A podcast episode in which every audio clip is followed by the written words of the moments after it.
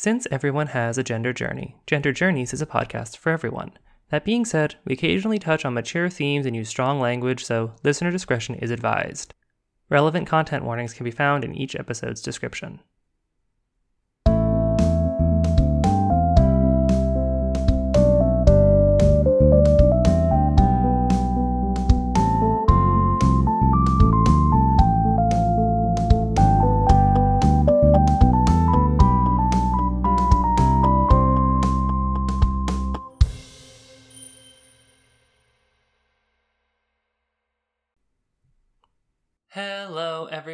Welcome back to Gender Journeys, the podcast where we talk about just what the heck gender actually is in context. As always, I am one of your hosts, Josie, and I am joined by your other host, my lovely partner, Elle. Hey, y'all. All right, so what are we talking about on the podcast this week? We are talking about a subject that is near and dear to my heart and pretty personal and vulnerable, so that'll be fun, which is autism and autigenders. Okay. Yeah. All right. And neurogenders, I believe, is like kind of the overarching term. hmm Neurogenders, to my understanding, is the umbrella term under which autigender falls. Yeah, I don't know any other labels that fall under it, like the names of them, though I can guess. I know one that I read about was like ADHD gender, which that doesn't have a cool name like autigender. That's all I'm saying. That was what it was on the gender wiki. okay, we'll allow it, I Mhm. suppose. Gender fog, or, and gender fog and gender vague are technically Oh, are those under Mm, are, uh, uh, neurogenders? yeah, apparently according to the article that I read. So there are a couple different ones, but we're going to today be focusing specifically on gender. Right. And did you want to touch on why this topic is kind of personal? Maybe talk about that a little bit here. yeah, yeah, yeah, yeah. So, I mean, I guess I should say first, I do not identify as having an autigender. Mhm. However, I have recently been exploring my quote unquote relationship with autism, which is what I called it before I was comfortable saying that I am autistic, which is Mhm. something that I'm discovering, something that I suspected for many, many years. And I think the people around me perhaps suspected for Mm. many, many years Yeah. um, but weren't willing to say things because of internalized ableism and like, Right. ooh, it's mean if you say that maybe somebody has a neurodiversity. But I've been exploring it with my therapist for like the only thing that I talk to them about two times a week for like four months or so now. For a little while now. For a little while now, for sure. Yeah. So that's been something that I've been thinking a lot about. So again, although I do not currently see my gender as an autigender, I have a little bit of insight into what it might be like to have an autigender. Right. Right. And I'm kind of like I'm kind of personally in the space where I'm like I just don't know if my gender is an autigender, if that makes sense. Right. No, I think it does. And I think that especially as we talk a little bit more about what gender and neurogenders in general mean, Mhm. that statement will make more sense as well. Yeah, that's fair. Right. So I guess a couple of like first off, before we even get to the gender stuff definitions, autism is a spectrum. Asperger's is no longer a um, term that is used. Although if you have an image of what Asperger's looks like in your head, that's going to probably be more what I'm like than an image you might have of autism, quote unquote, in your head Mhm. but Asperger's is definitely not. It's no longer in the DSM. Then neurodivergency is a word that kind of sums up different ways of thinking, autism being one of them. Like your brain Mhm. processes information differently. Autism is kind of like the the the Archetypal? yeah, it's like the main when you think of neurodiversity. I think most people generally think of autism. Yeah. And if it's not autism, it's ADHD. That's going to be the first thing that comes to mind. Mhm. But there are other. Um, I know that some people have thought. Of, I've heard people name dyslexia as a way as a neurodiversity. Mm. Although learning disabilities are not always considered neurodiversities. Um, Mhm. I've also heard some people that think just like anything in the DSM, like any mental illness, counts as a neurodiversity because it changes the way you think. Mhm. I know Um, that um, bipolar disorder is a big one. That Bipolar, think of. definitely. OCD is another really big Mhm, one. mhm. Um, There was an OCD gender. It had a cuter name than that, I think. I don't remember. and, it- and then like i when you get into like anxiety and depression like can those also be neurodiversities i think it gets a little bit more like a little murkier as to what is causing that. Right. And like if you have like if you've had major depressive disorder constantly since you were 3, maybe you more think of that as a neurodiversity whereas if like when you were 27 you started a new job and it triggered a depressive episode for a couple of years. That's a very different like I think that the thing about neurodiversity is that your neurodiversity is it cannot be separated from you as a person.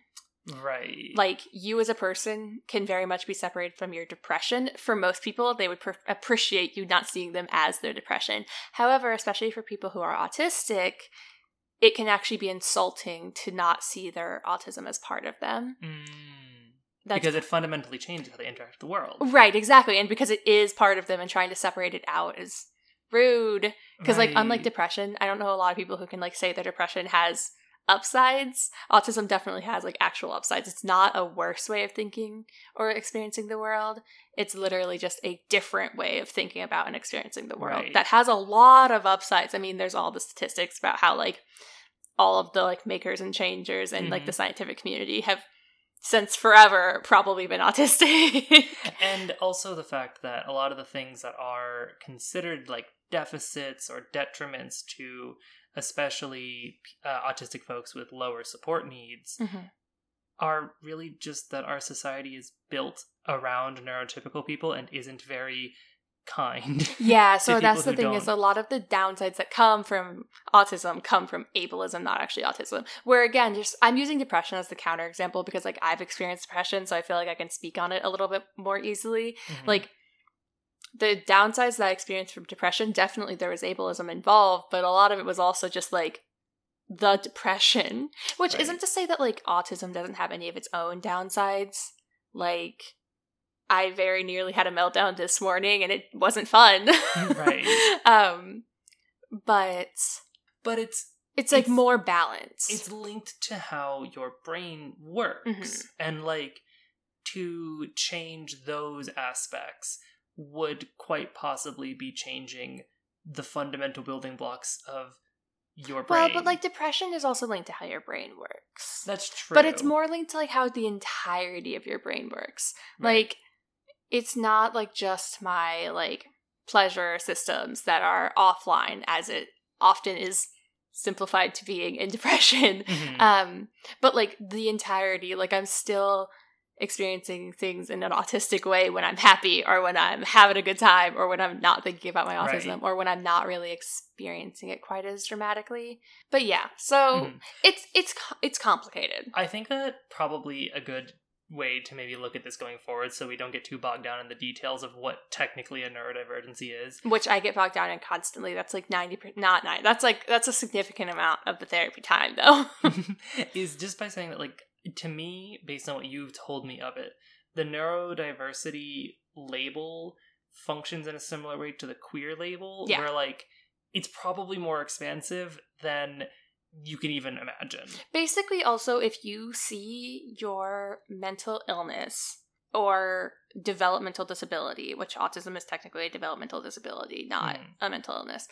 If you see either of those as an identity that you would rather be accommodated rather than eradicated from your being, like if you would Mm. rather this difference in yourself be accommodated, not cured, then you probably would find community in the neurodiversity label. That Whereas makes a lot of again, I keep using depression, and that's not to say that some people with depression wouldn't identify as neurodiverse or couldn't. That's not what I'm trying to say. I just keep using it because, like, generally the main things of depression, not being able to experience joy, feeling hopeless, feeling sad, those are things that you would want cured. You wouldn't want somebody to like make you hot tea every single day of your life and not make you go to work. That's accommodating. It might help your depression, but at the end of the day, you'd still also want it cured. Mhm, right. Whereas I think most people with autism would just want the accommodations. They don't actually want the way their brain works to change. right That and I think a lot of people under the, under the neurodiversity flag are more on that. Like, I just want the world to more, be more accommodating. I don't actually think I need to change. I think the way my brain functions is beautiful or whatever. Right. That makes a lot of sense. That makes a lot of sense. And I was actually just going to point out that on the gender wiki page about neurogenders, there is one for depression, although I can't remember the name of it. Hmm. I can't remember the name of a lot of these apparently. But moving into that, then, what is a neurogender? What does neurogender mean? So I think it's good that we did the whole deep dive into neurodiversity because this is intricately related. So I think again, as we just talked about in neurodiversity, if you identify as neurodiverse, that likely means that you think of your mental illness or developmental disability as a part of you. It's a part of mm-hmm. you. It's maybe it's not your favorite part. We all have like more and less favorite parts of ourselves, but it's a part of you that's like you wouldn't want taken away. In the same way that like maybe, you know, like your toes aren't shaped perfectly. You don't love the way your toes are shaped, but you still don't want somebody to take your foot away. Right. you know, like it's still like part of you. Like I don't love having meltdowns, but like I still wouldn't want somebody to change the way my brain works. Right. Similarly, for neurogenders, neurogender just means that somebody's conception of their gender is tied up in their neurodiversity mm-hmm. and is inextricably linked to their neurodiversity in a way that changes their conception mm-hmm. of it. Right. And critically on that, because this is, I, I just wrote a couple of blog posts about writing characters with neurogenders. Check them out if you're interested. They're on my website. The key thing that a lot of people apparently miss in the discourse around these is that neurogenders, by and large, are adjectives. They describe a gender, they are not themselves a gender identity. Right.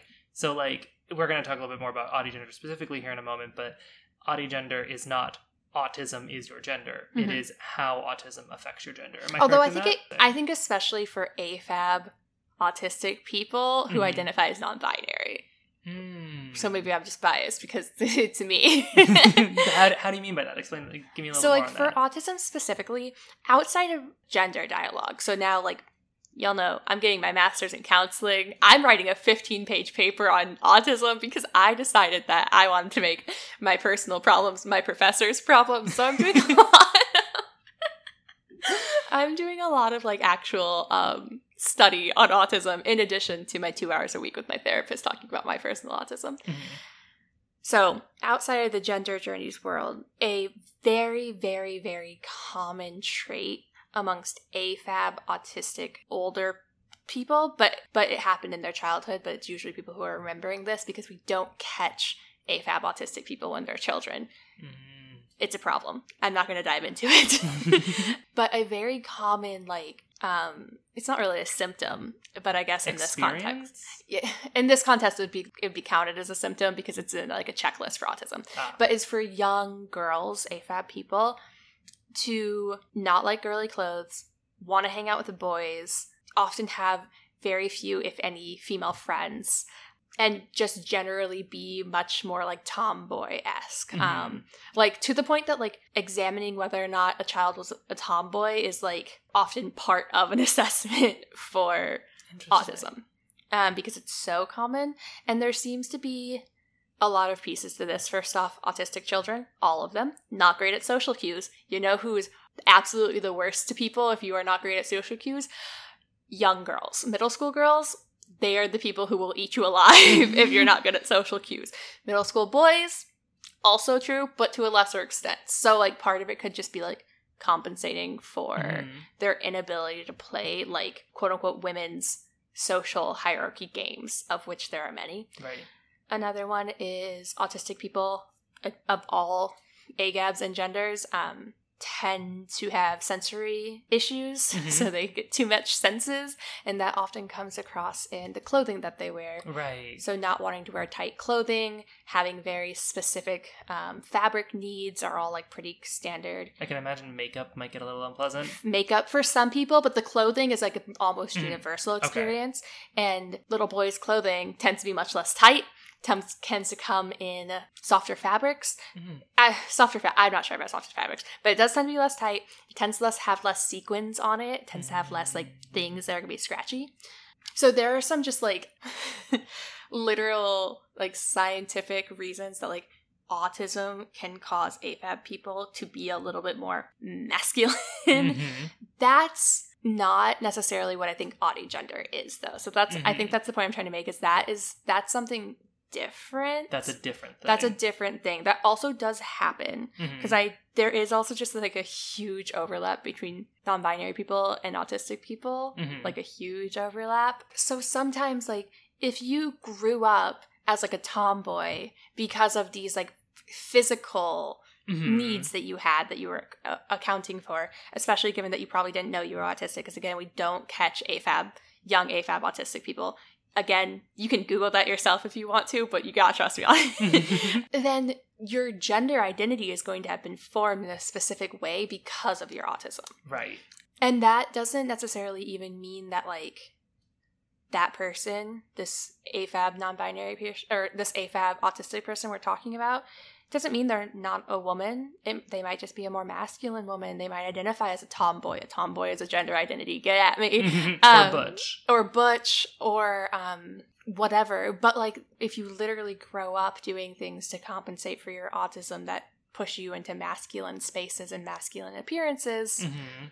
I would argue that that means your autism and your gender are kind of like inextricably linked. Well, exactly, and I think that I think that that is the like definition of gender Right. and of neurogenders in as a broad thing. But like the idea is that some aspect of your identity is you you can't separate it. Like the, well, and so I talked about like the physical things, but I also want to say that like another piece of it Mhm. is so like everybody knows autistic people struggle with social cues, right? It's much more complicated than that. I was gonna say it's not quite so cut and dry. I'm not going to dive into it. It's much more complicated than that. But what I will say, and this is language that I've just come up with that I think is really good, which is autistic people do not interpret social cues intuitively. Autistic people can often interpret social cues better than anybody else. Mhm. but they don't do it intuitively. They'll do they we do it in a systematic way. We're like, "Oh, you did this, so this means that because I've learned these rules as Mhm. though I studied them in a book." Or in my case, literally in a book because, you know, I've studied psychology and neuroscience. so this like concept of these social roles and social cues and social niceties Mhm. kind of like exist somewhere else it feels like in our autistic brains it's like mm, yeah i get it i can play by the rules of this game eventually some of us but it's not intuitive to me and i think Okay. that gender can Well, be a very similar way Yeah, gender is like the the biggest social cue of them all. Right? Like it is the overarching social cue that defines all other social cues As, well in our in our in our in our society, our culture. Yeah. Mhm. yeah so like at least my understanding of autigender is like just kind of not relating to that based on autism and then having i think to your point autigenders are often a descriptor of other genders and Mhm. often those other genders are non-binary with Mhm. some like wild micro labels lots of like xenogenders in the autism community Right. because like at least people that I've talked to like online autistic people I've talked to online are like I don't get the concept of gender as like man or woman that like that's so simplistic but like having like a core piece of me that's very related to like water or water is always the one I go for water Well, or water clouds is you or- you you connect with water. I do but like that that's connected to something that I can actually look at and Mhm. touch and feel and learn about that makes sense to me so Mhm. like right yeah. a lot of a lot of the articles that i read while i was doing the research for my blog posts were by people who identify with the autigender label who are saying that like a big part of their motivation for that is gender feels arbitrary to them gender feels kind of pointless and they're just like I don't see why this is what I should base my whole identity around. And some of them also came at it from this perspective of like, I actually do agree with the idea that I am a woman, but like what that means to me is fundamentally different from what it means to neurotypical people. Yeah. And I mean, I think that my way of coming out, honestly, is again, I don't necessarily identify currently as having an autigender, but I don't think my coming out was not in line with an autigender because mine was literally looking at you with your womanhood being like, the fuck is this womanhood thing that you feel? You mean we're not all just like playing this game that society makes us play with genders? And then because I was in like a position, like a cultural and Mhm. social position that I could come out as non binary, I was like, well, that seems much better. But I think that's interesting and Mhm. tied to the more autigender thing that like I also continuously say that like I could have lived my whole life as a woman and like been okay with it. Right. You know, it's not critical to me. hmm It's not critical to me. Right. Which is very interesting. And I think one of the things that I also found very interesting in this is that neurogenders are completely opt in. Like, Yeah. just because you are both non binary and autistic, like you, Elle, are both non binary and autistic, does not mean that you are autigender. audi gender. Which is super impor- important because also autistic people who have the more like standard trans experience of being binary trans, of knowing since they were younger, et cetera, et cetera, Mhm. of experiencing like strong dysphoria, that sort of thing. Mhm. The trans experience we don't talk about very much here on Gender Journeys. but extremely valid. but extremely, you can literally go listen to it on like fucking NPR. It's getting popular now. It's fine. You'll find another source for it. Yeah, we did an episode on it. It was entitled "True Scums." We did an episode about it. True. Okay, but people who have more of that experience and are autistic are often invalidated Mhm. because people are like, "No, you're just autistic. You don't like get the rules of it," and that's not okay. right, right, Autigenders are opt-in. yeah, Like, Autigenders are opt-in. absolutely. Like, autistic people can also understand Yeah. the concept of gender and certainly their own gender. Thank you. Mhm. And I think that that actually raises an interesting point to me, which is that, like, obviously this is important just because people identify this way. Gender is a beautiful journey that we all embark on, and this is a different path that some people take because they see the world differently. They saw a path through the trees that we couldn't, that I couldn't see, that I just could never have seen. yeah. And that's so cool, and we should talk about it. But also, like, statistically, the overlap of gender expansive and or trans people with neurodivergent people is like huge. It's and specifically, I again like I so I also have a pet peeve when people use neurodivergent and autistic interchangeably. Y'all, they're Mhm. not the same thing, and so I want to I want to amend that to the overlap between trans and autistic people Mhm. is absolutely astronomical. yes, like it is. It's huge. Right. and so we can't just sit here and pretend like everything is exactly how I, an allistic trans woman, Mhm. think it is. Because like that's not how the world works for a huge swath of the gender expansive community. right.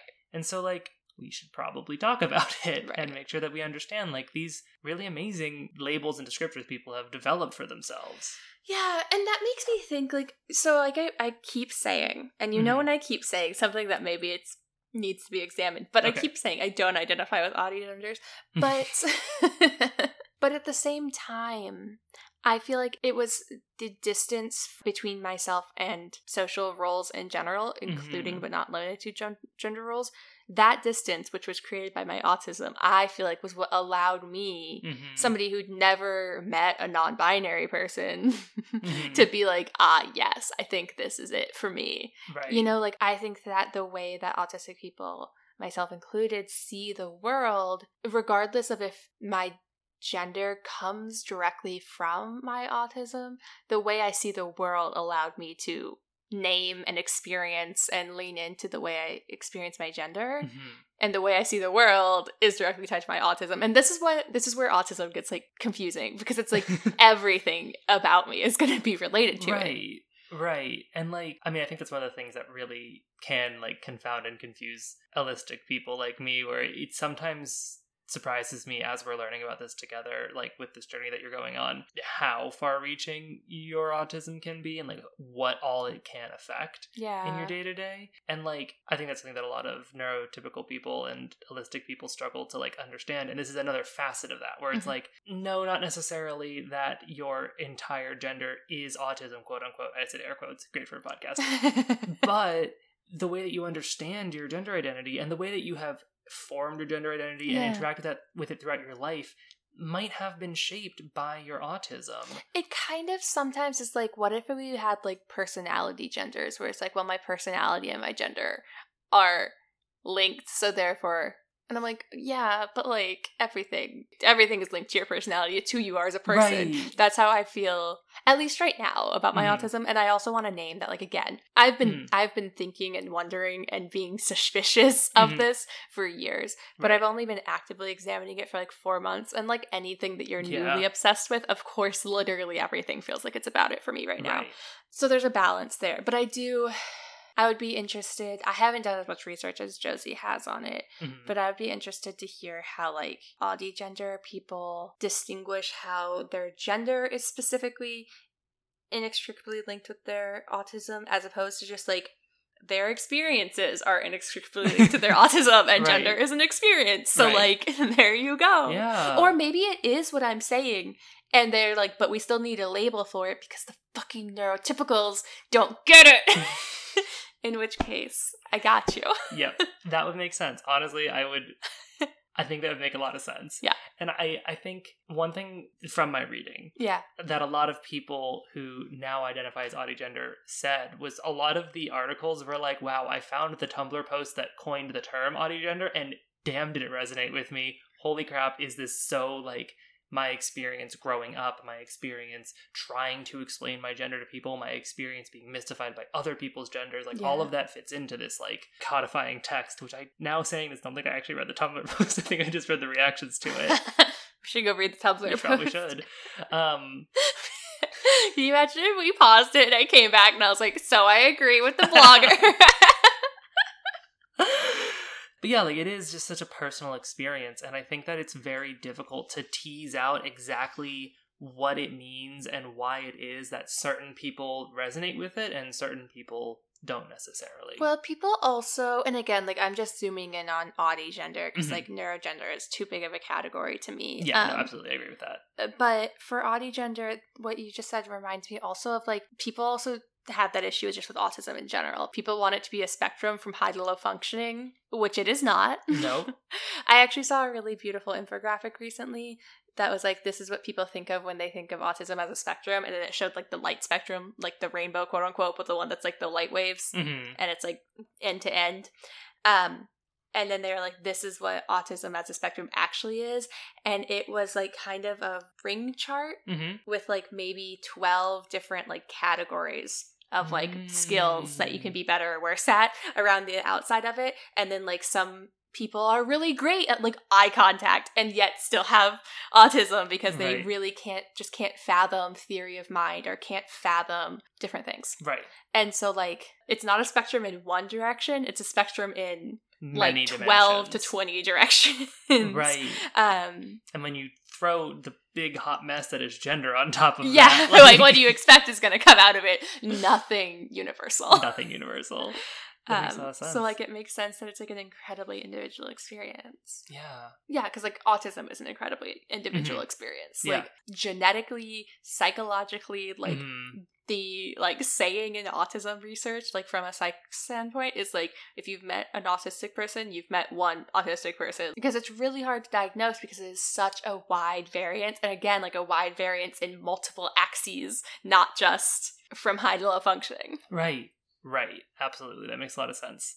Also, I just I have to put a plug in because like anytime anybody discusses autism anywhere, we should talk about the high and low functioning labels, hmm mm, Mm, which we don't use. We don't use. Don't use them. They are harmful, like incredibly harmful, because they they label somebody as either high or low functioning and then expect them to do that forever. So if you label somebody as low functioning, then you never allow them to reach a fuller potential. And if you label somebody as high functioning and then you expect them to function at that level when they when they still have autism, mm. then eventually they're not going to be high functioning. Right. You just won't see it. They'll have their meltdowns in private because you set your expectations too high Right. Everybody has different support need. Because like in sometimes people just say like high and low support needs because they learned that they weren't supposed to use functioning labels but didn't really change their thinking and that's better. We will take that. But the idea is that like some people have like really high support needs in terms of like sensory um, Mhm. issues. They really need like headphones quiet spaces soft clothes can only wear certain clothes. If felt comes near them they will literally throw up that's like a real thing Mhm. um, so they'll have really high like sensory support needs, but might have really low social cue needs. Maybe they're pretty good at reading people, and maybe that's not really as much of a struggle for them. yeah. Some people might have really high like theory of mind needs. Some people who are autistic might need you to sit down and be like, "Remember, I'm a whole person. I have my own thoughts, and I do need you to like account for that." And like, because they'll forget that that's theory of mind. They might not be able to hold in their mind that you are a whole other person who has their own thoughts. Right. Uh, but maybe they don't have as many sensory issues. They just need headphones every now and then and they're Gucci. Right. And that's just, you know, we should be supporting people. Yeah. We should be giving them what they need. So out with the high and low functioning labels, in with the specific descriptions of support, needs. That makes sense. I would just I can't talk about autism without making that plug. That's a very. I'm so glad you did. I'm very glad you did. That that's very necessary. Um, before we wrap up here, do you want to give a quick little summary of Autigender, if that is possible? I can such a try. Complex topic. If you've met one person with Autigender, you've met one person with Autigender. When you meet a second, you'll need to ask them all the same questions to understand again. yep, there we go. But in like super broad strokes, it means that somebody's understanding of their gender can't be detangled from their experience of their autism That makes a lot of sense. That's in whatever way that happened for them, whether or not that's their childhood growing up a little bit more masculinized, their adulthood experiences, their detachment from social cues, their over attachment to social cues. Who knows? who knows, but something Yeah. like that. All right, that's where we're going to wrap it up this week on Gender Journeys, the podcast where we talk about just what the heck gender actually is in context. As always, I am one of your hosts, Josie, and I'm joined by your other host, my lovely partner, Elle. Bye, y'all. And until next time, just keep thinking about